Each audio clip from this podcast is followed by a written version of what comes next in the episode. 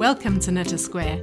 I'm your host, Leanne Hunt, and I hope you'll pick up your knitting and spend the next little while with me as we share that warm, fuzzy feeling that comes when we knit and crochet for charity.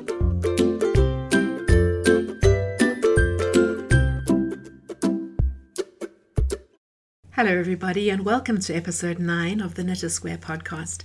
If this is your first time listening, then um, I just welcome you and invite you to go and see our website where you can see wonderful pictures and lots of news about the work that we do here in South Africa, reaching out to vulnerable children and um, making the most incredible blankets and beanies and soft toys and hand warmers to hand out to them, especially as the cold months um, approach, which is happening right now. As we are in May going into June, this is uh, when it really starts to bite here in South Africa.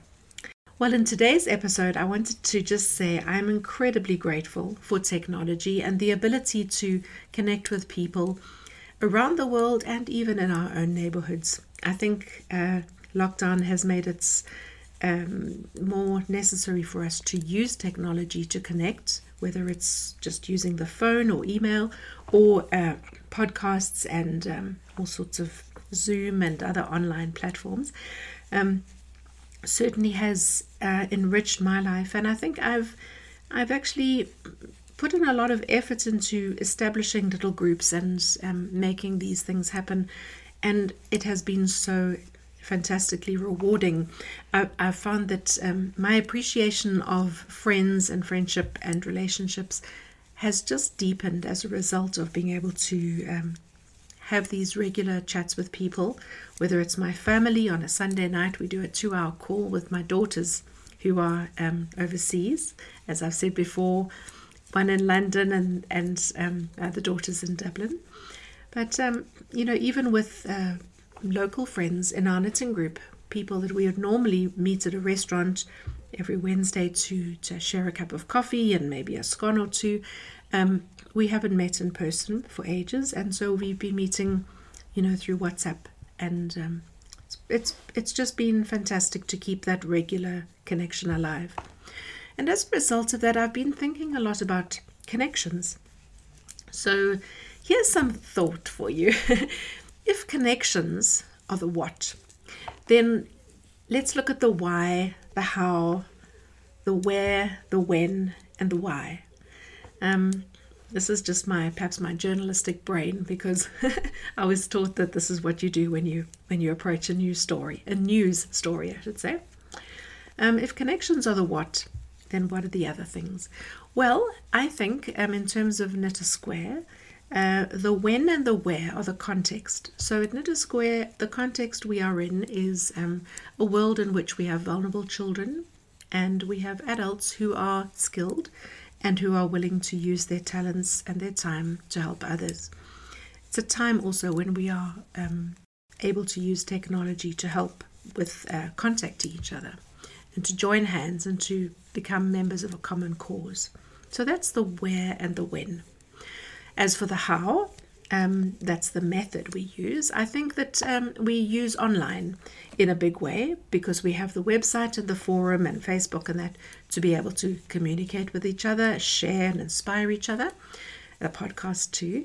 Um, and of course the postal system which is a big part of the the how because those beautiful squares and blankets and things need to be transported from one side of the world to the other to be handed out so whether it's coming in a ship or an aeroplane or a container or parcels or little packages or perhaps just even in plastic bags brought by car from people in our local area to the barn, um, all these things need to reach us somehow to be sorted and combined into beautiful blankets that can be handed out. That would be the how. Thirdly, um, it would be the who. So, who are these people that make up Knit a Square? Well, of course, you know that answer. it's the wonderful members in the Square Circle Forum, all our fantastic partners around the world who produce the beautiful knitted things and send them to us, and our donors, people who maybe can't actually um, do the knitting, or perhaps it's too expensive to send knitting from where you are. But uh, you support us financially so that we can pay the rent and the petrol and the um, the postal charges, which are so awful and astronomical. Uh, so that would be the WHO. Uh, and of course, not to not to forget our volunteers on the ground, um, Rhonda and her team. So all the people that are in the barn and um, in the neighbouring um, areas doing all the, the sewing up and the Gogo groups and all that. So lots of people involved in the who. And then finally, number four would be the why. Why do we do it? Well, again, you know the answer to this. It's it's because we are so motivated to make a difference in the lives of other people.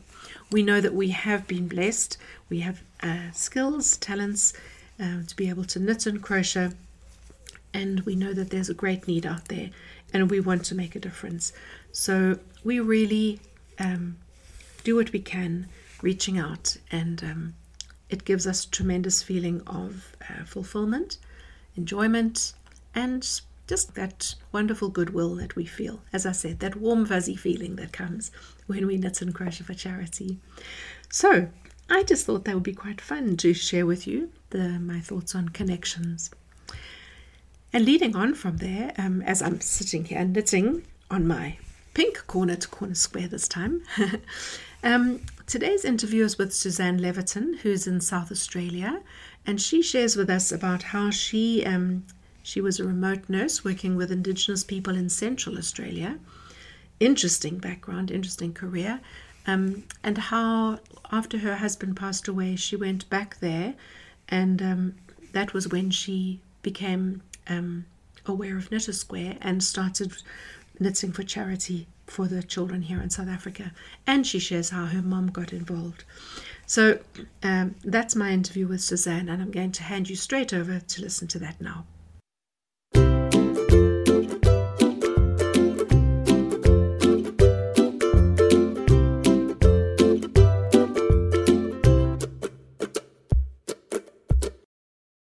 Welcome, Suzanne, to the podcast. And you're coming from to me from South Australia. Can you describe where you live and a little bit about yeah about the setting? So I live I live in a very beautiful part of South Australia called the Yorke Peninsula. Mm-hmm.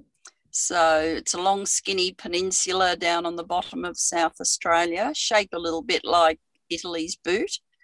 And I live on the western side of that peninsula, almost down the bottom in what you'd call the instep of the of okay. the boot and a little coastal community called Hardwicke Bay. And you told me that you had to drive to a place to get decent reception. Does that mean that you're sort of right out of civilization? Uh, no, I've come into our nearest large largest town, which is called Minlaton, which is a rural rural town, and it's 20 kilometres from where I live and you're sitting in your car as you record this. I am. well, that's hopefully going to give us very good um, quality of sound. I hope so. Um, Suzanne, tell us about your involvement in Knit a Square. So I joined in uh, 2014 and it was after seeing a news item on the international news here in Australia about Mandela Day distributions of blankets. And so I did some Google research and discovered Knit a Square. And I took it from there. And your your involvement, how I mean, when you started, um, did you immediately get fully involved with the forum and everything, or were you working? No, else? I was a little bit I was a little, it was little dribs and drabs um, mm-hmm. because I was a remote area nurse. So I was working in remote Indigenous communities in Central Australia. Mm-hmm. So I started doing a little bit of knitting after hours to fill in fill in the time, and started sending off a few squares and then a blanket. And then I became more involved as time went on and as I had more time available to me. Well, that sounds interesting. So, I want to take you back to that remote nurse position that you had. Were you living in Central Australia at that time? When well, moved to South Australia specifically. Sorry, moved to Central Australia specifically to work in that area. Okay. So my late husband and I had done it many years previously.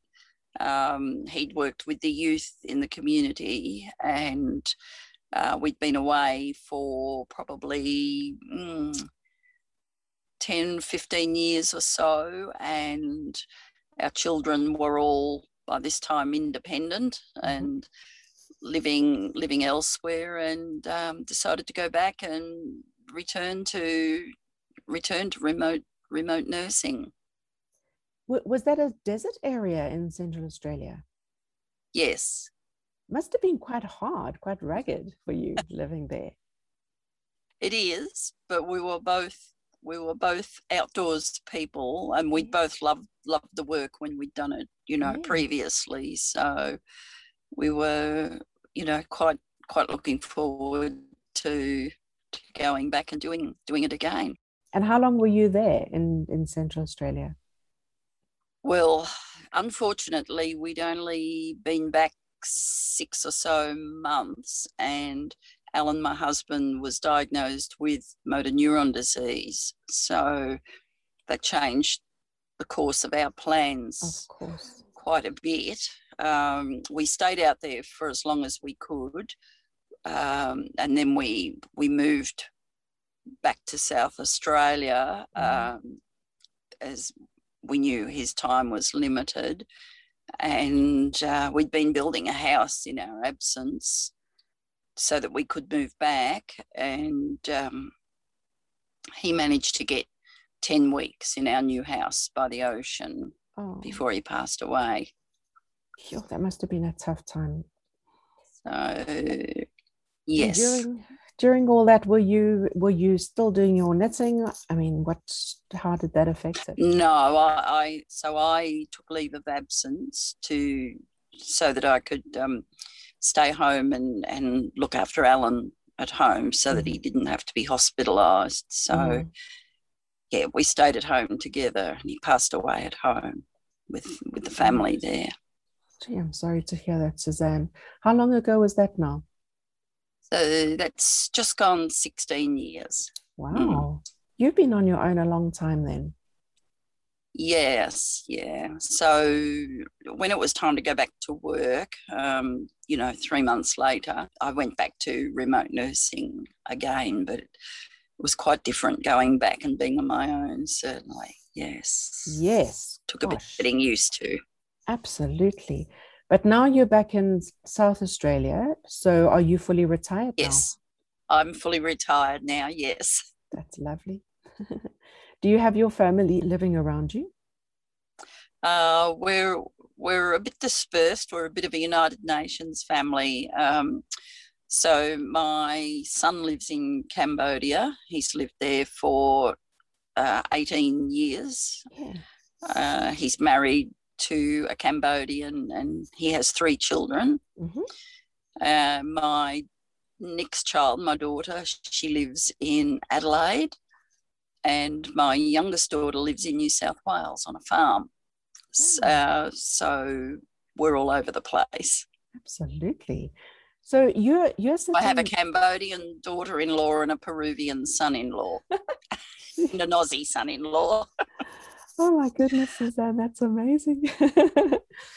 um, so you're sitting there in Southern Australia, and you're yes. looking for the children in South Africa. So what what sort of makes you want to do that i mean there's there's lots of causes around the world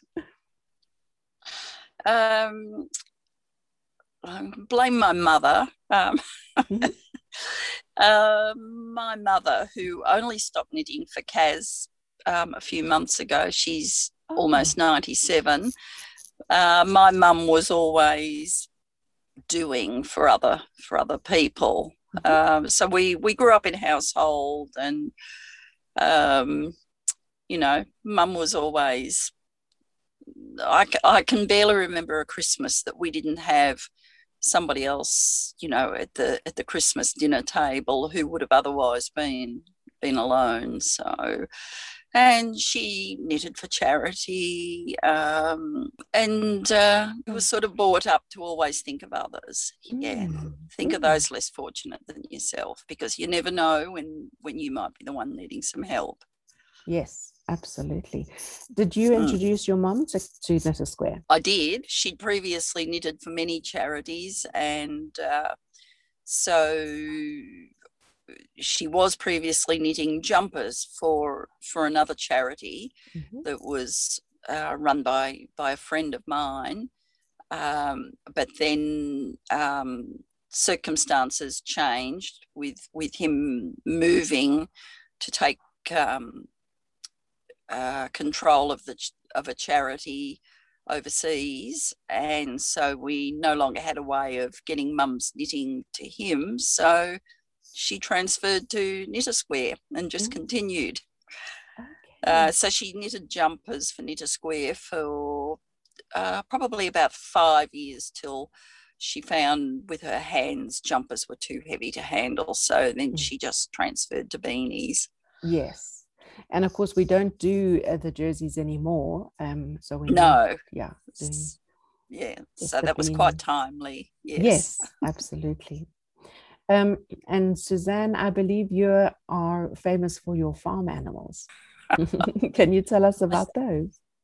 Well, I think I think it's probably just my picture squares. Mhm. Um, I, I, I've over the years sent in a number of picture squares, and I usually try and knit some picture squares for the theme of the month. Mhm. But this past twelve months, I really haven't um, got many done with with family commitments and one thing and another. Um, I've been more inclined to just crochet blankets that don't take so much concentration. Mm, But I did do a bundle of uh, farmyard squares for the farmyard theme, which were posted off about six or seven months ago, and they've recently arrived at Knit a Square.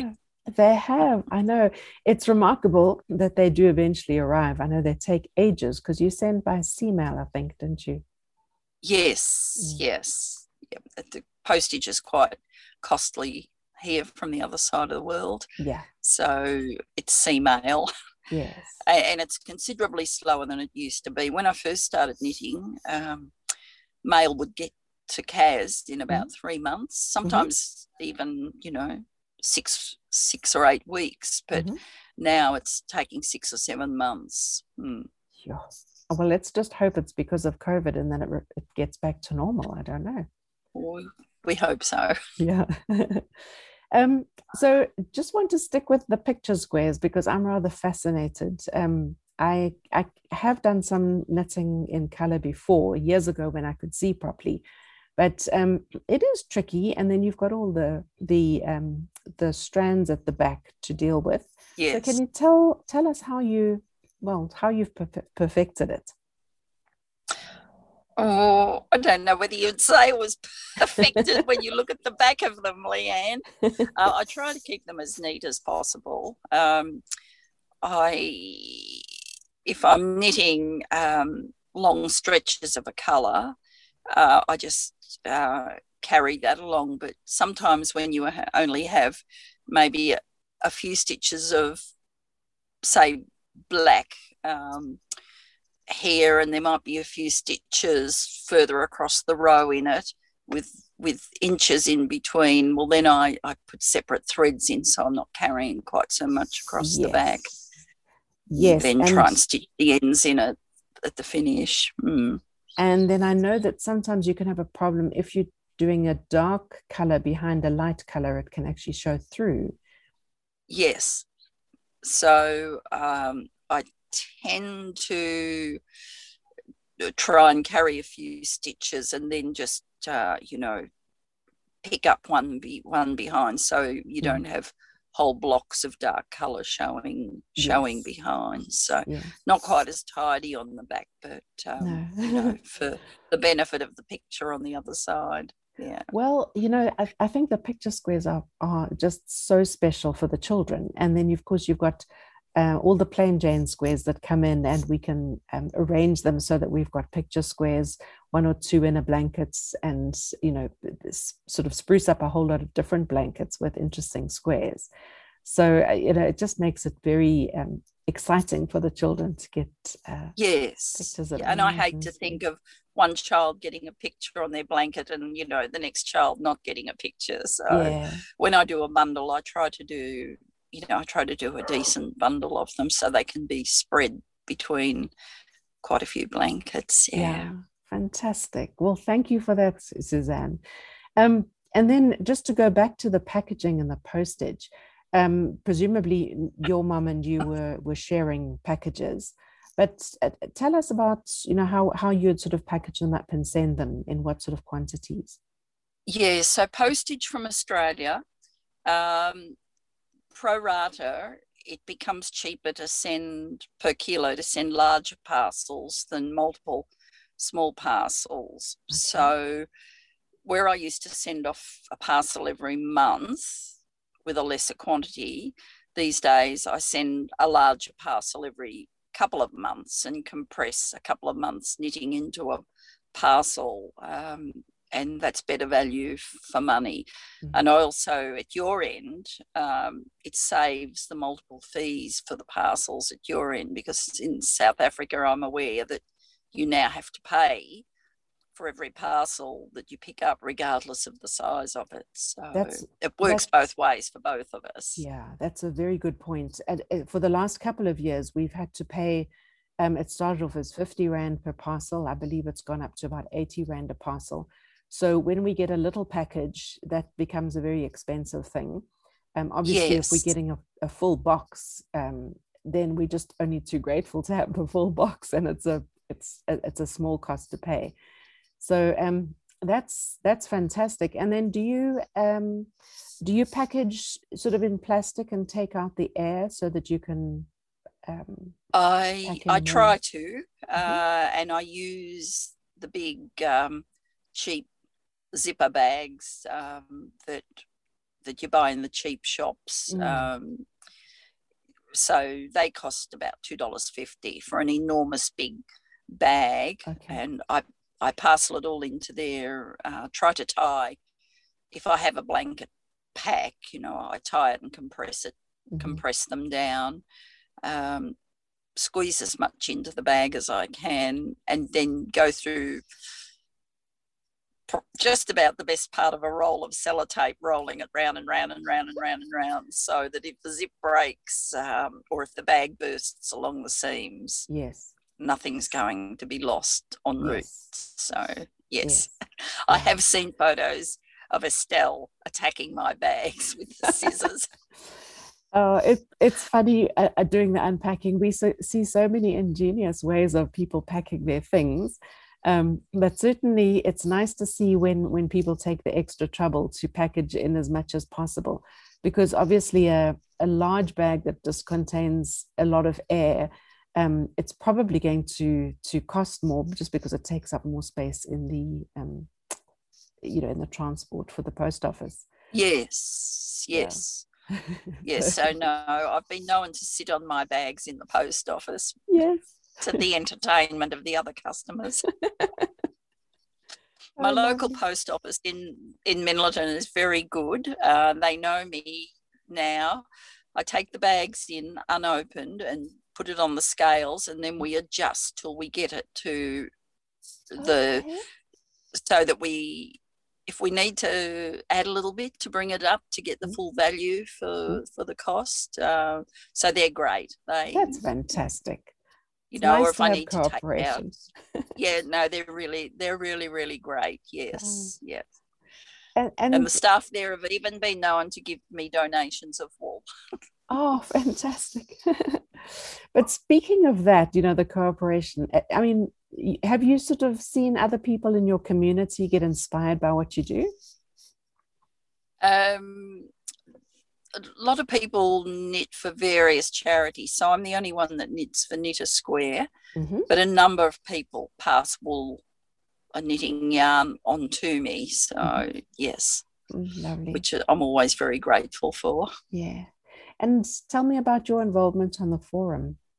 I try to I try to check out the pages, you know, at least once a week. Sometimes it gets away from me if I've got family mm-hmm. stuff on and I was a moderator for 12 months, but then because because of um, needing to be with my aging mother quite a bit and not being so reliable, I opted to opt out of the out of being a moderator, and Mm-hmm. I had small grandchildren, and uh, my son-in-law was traveling overseas a lot for work, so I was giving my daughter a lot of lot of help with the kids whenever he was away. Okay. Um, so with time, you know, I'll probably be happy to to join the moderator moderator team again. But I usually like to have a look, and there's people that you feel you almost know on the forum because you know you see them so often, and you speak you speak to them um,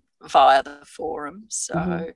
Yes. And, and this year, in fact, I had planned two years ago, I, I had actually said to Athley and Estelle that um, in 2021, I was planning to do a visit to South Africa, um, do a do a um, package tour, and um, try and fit in visiting the three charities there that I support. So I support you guys Mhm. and um, little little libraries.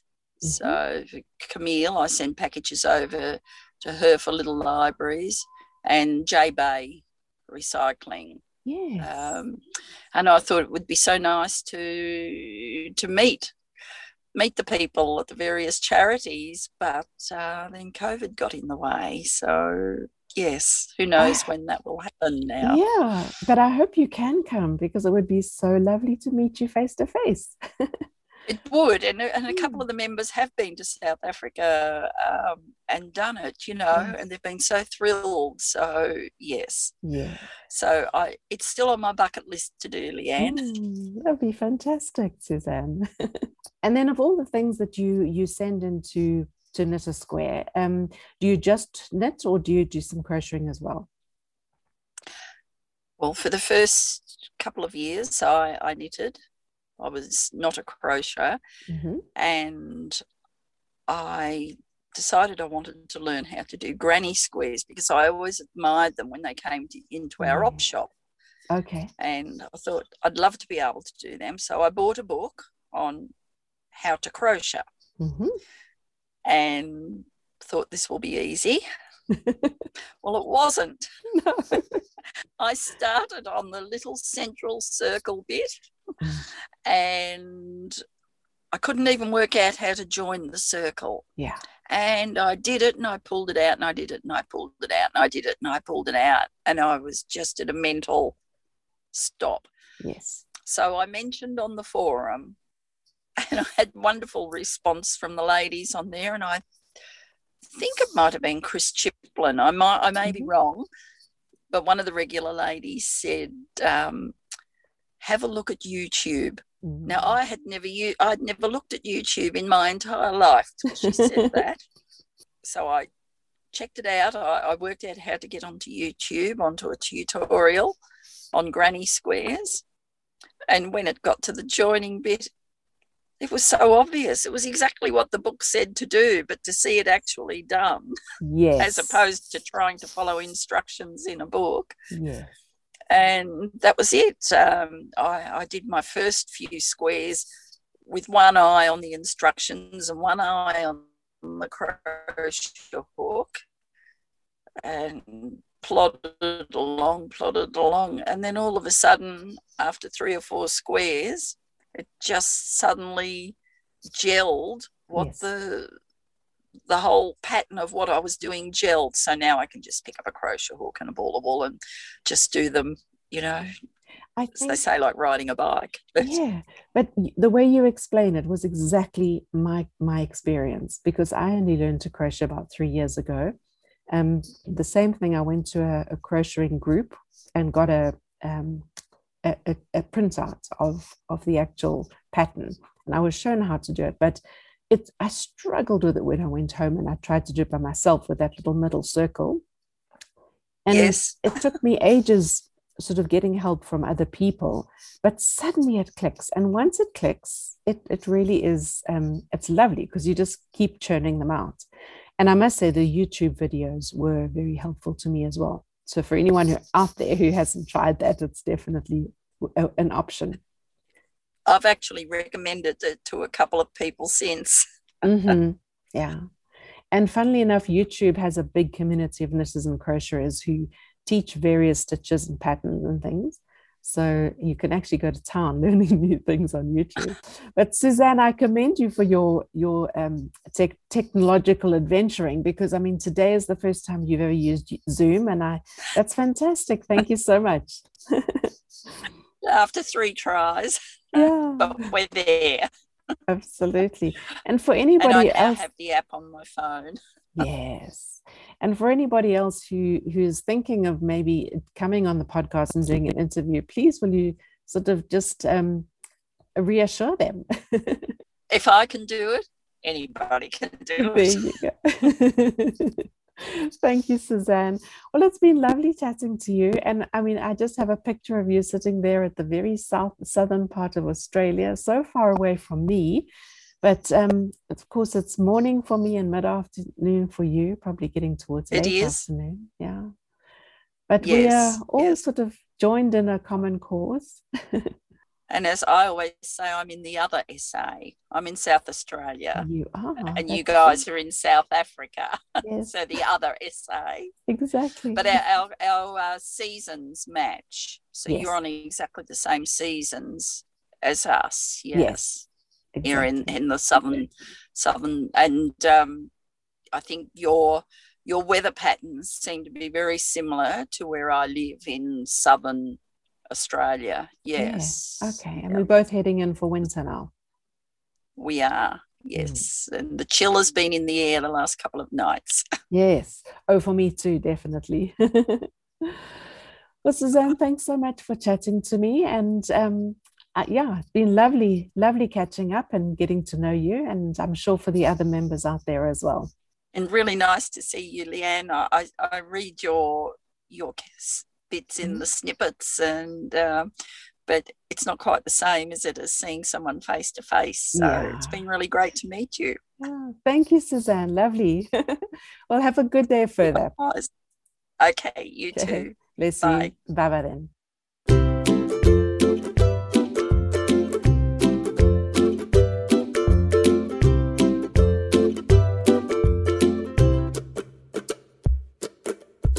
So, as you heard from Suzanne there, she knew nothing about Zoom when it came to um, starting the whole process of, of doing an interview with me. But the fact is that by the end of it, um, everything went beautifully, and uh, I thought she managed very well. It really isn't complicated, and I'll walk you through it if that's what you'd like to do. If you have a story to share with us, won't you get in touch with me? Use the email address that is um, attached to the podcast, leanne at knitasquare.com and um, we can make a plan. It's it's a very simple process of setting up a, a time, and um, we'll do the interview just like a chat on the phone, and then of course I edit it and get it all ready for production. But that's um, that happens on my end, not for, not for you to worry about.